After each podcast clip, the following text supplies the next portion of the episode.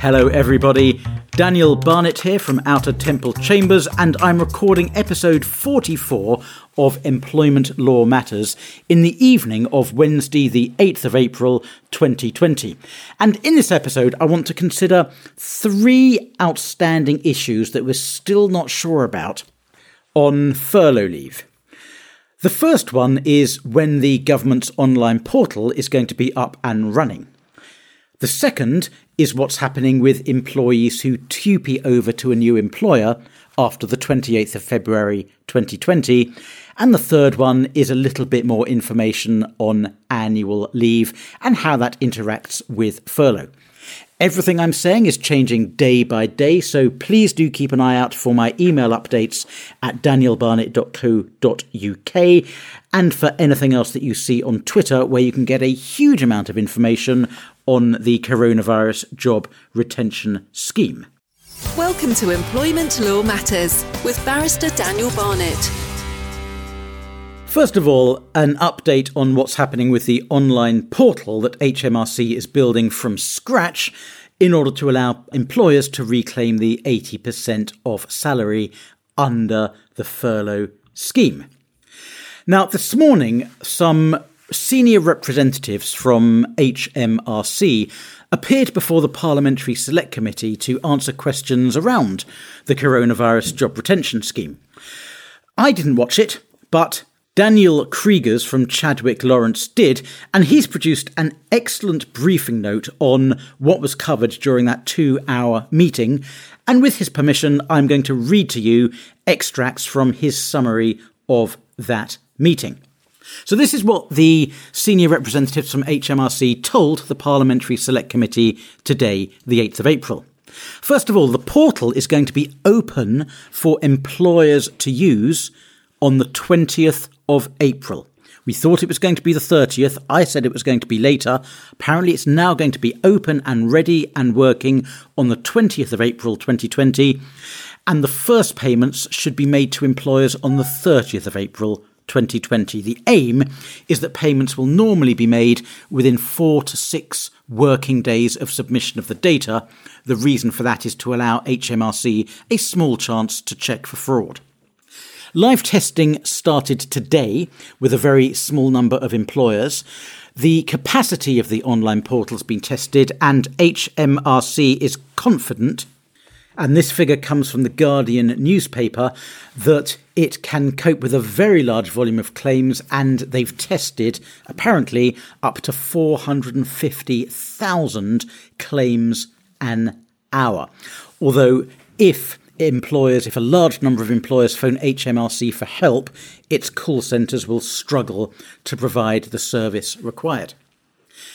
A guidance document on how to compile claims will be released within the next week, the aim being to make sure employers can get the claims ready for submission by the 20th of April.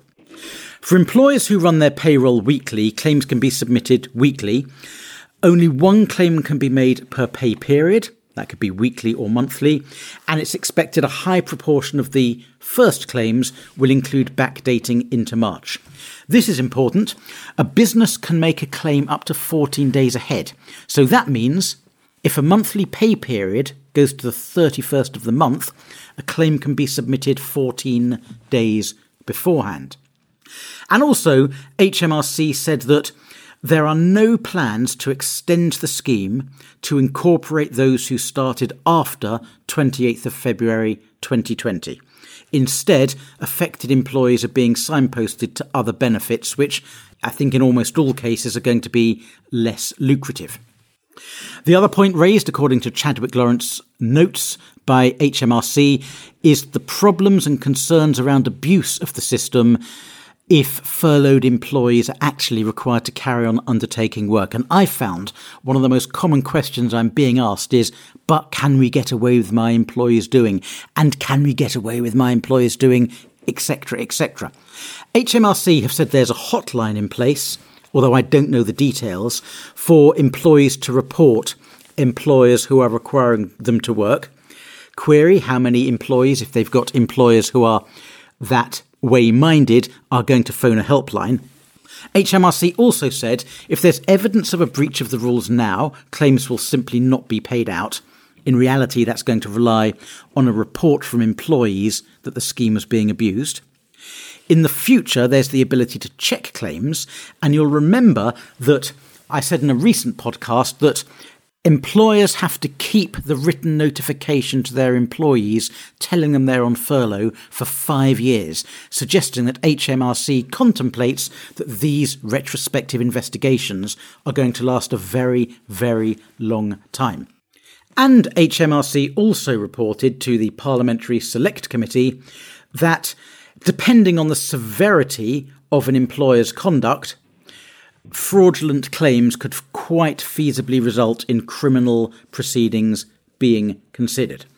So, again, a big thank you to Daniel Krigers from Chadwick Lawrence for sending me that update on the online portal for reclaiming monies from HMRC. We're just going to have to wait and see if it runs as smoothly as HMRC think it will.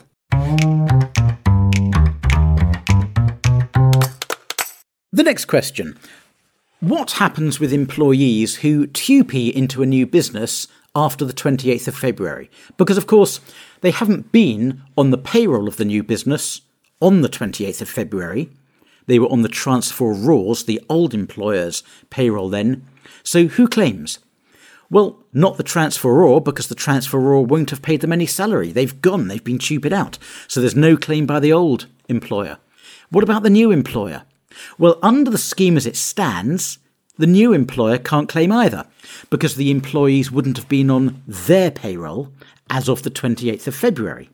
It's a loophole, it's something the government plainly hadn't considered originally, and it's an odd result.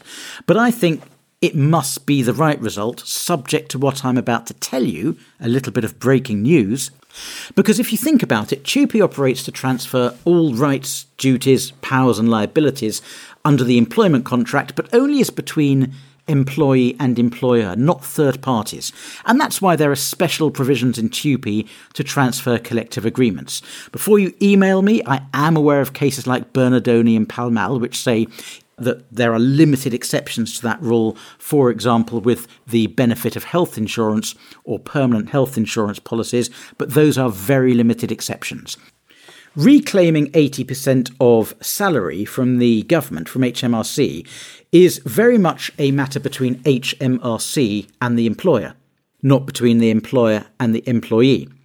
And I don't think that TUPE will transfer the date on which the employee was on the new employer's payroll. There's a statutory novation of continuity of employment, but that's a different question to when the employee was on the employer's payroll. And supporting that, the transferee, the new employer, doesn't have the right to obtain the payroll data from the old employer that HMRC would require. For example, for employees without normal working hours or changing pay, the furlough scheme requires an employer to take the higher of their actual pay in the same payroll period in the previous year. So for April, that would be their pay in April 2019, or the average of their pay over the last 12 months.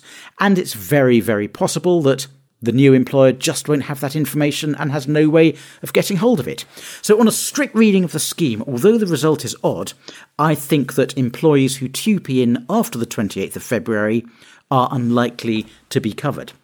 But, and this is the breaking news, David Johnston MP has emailed a number of people saying that he has been told by the Treasury that TUPE employees will be able to claim under the furlough scheme.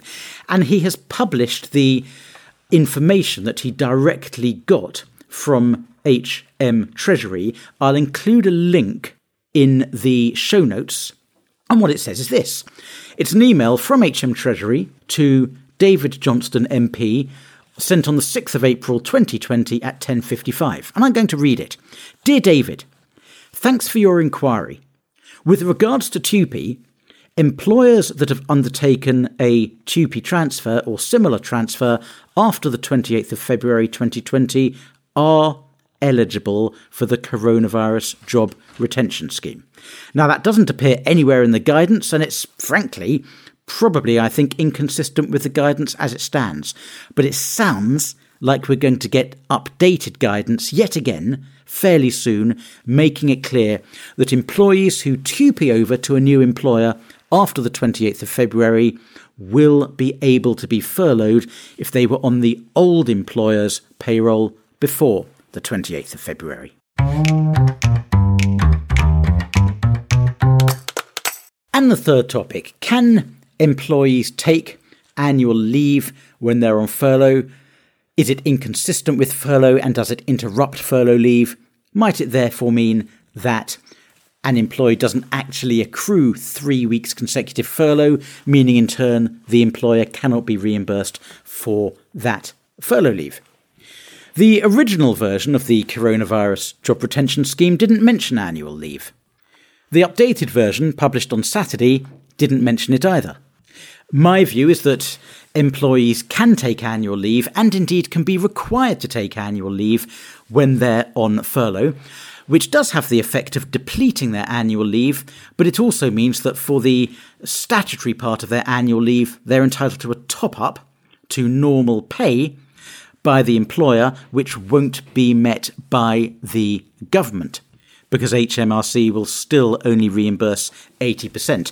And if you want to see my reasons for that, go to www.outertemple.com slash news and you'll see an article by by me there which I published a couple of days ago explaining in detail my reasons for that very shortly stated conclusion. The ACAS guidance has changed slightly on this point.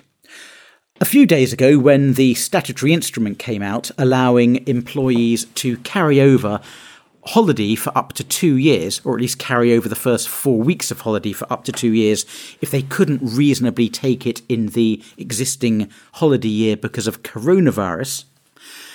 The ACAS guidance said, We think it will generally be impractical for employees to take annual leave when on furlough. Therefore, and I'm now putting my own spin on this.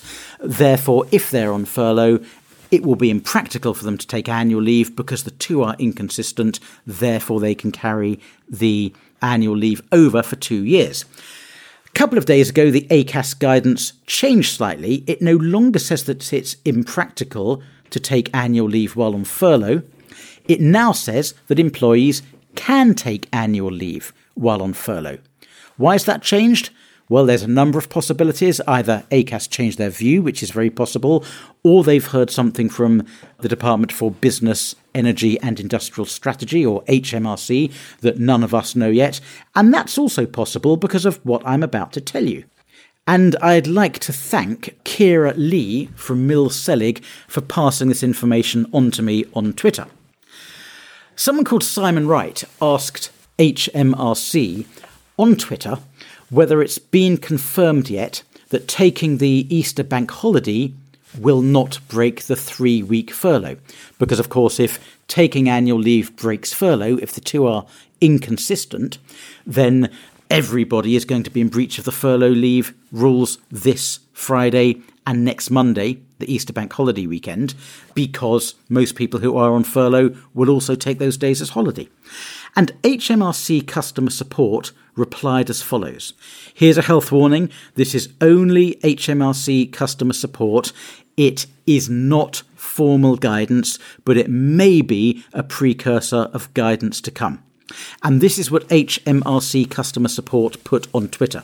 Quote If an employee is on holiday or has a scheduled bank holiday while on furlough, so ignore the bank holiday words. Let's just cut those out and say if an employee is on holiday while on furlough, they are entitled to still receive this holiday. Employers must ensure that any employee on holiday or a bank holiday is paid their full salary for that period of holiday. Which is broadly what I've been saying that you can take annual leave when on furlough, and that certainly for the first four weeks, almost certainly for the first 5.6 weeks, but I don't think for any additional enhanced holiday you have to be paid your normal remuneration or your full salary, depending on the very complex rules on calculating holiday pay. So I think there's a fair chance that in the next few days we're going to get updated guidance which will sort out the TUPE position and clarify the annual leave position. And I'll also include a link to that tweet from HMRC customer support in the show notes so you can have a look at it. And last, but definitely not least, I want to tell you about something that I've just decided to run. I've been working on it all of this week. I'm soft launching it, I suppose, through this podcast, and I'll announce it properly on my emails next week. I, together with most of the employment bar, are coming together to present a series of two daily, twice a day employment law webinars. It's the lockdown lowdown on employment law. And this has absolutely nothing to do with coronavirus, but it's a way to keep up to date and for you to be able to pick the brains of some of the finest legal minds in the UK over the next few weeks. And from Monday, the 20th of April, we're running two webinars a day on a hot topical employment law issue, each of them streamed live, one at 9:30 a.m., one at 3 p.m. Each will consist of about a 10-minute talk by a leading barrister on a different subject, followed by a 30-minute Q&A session when you can ask them any question you want about that topic. Topics and speakers include, and there are 28 of them, but I'm just going to give you a dozen or so. You can get all the information and see all the speakers at employmentwebinars.co.uk. So, topics and speakers include Andrew Short QC on objective justification and age discrimination, David Reade QC on tricky compensation issues, Andrew Burns QC on employment status, employee or worker, Tom Croxford QC on director's duties, Sean Jones QC on direct and indirect discrimination, Naomi Ellenbogen QC on equal pay, Gerard McDermott QC and Will Young on PI claims in tribunals, Keith Bryant QC on disability discrimination, Rebecca Tuck QC on fairness in redundancy cases, Clive Sheldon QC on changing terms and conditions, lots, lots, lots more. The list goes on and on. There are 28 speakers in total. Have a look, employmentwebinars.co.uk. It's a incredibly exciting enterprise I'm going to be chairing all 28 webinars, which is a little bit intimidating because all the speakers are much, much cleverer than me and know far more about all these different employment law topics than I do. Please do have a look. Please do sign up. We want it to benefit everyone in the HR and employment law community. It's www.employmentwebinars.co.uk. I'm Daniel Barnett from Outer Temple Chambers. Thank you for listening. Any information on this podcast is for general guidance only. Always seek legal advice. Please see full terms at www.danielbarnett.co.uk forward slash podcast terms.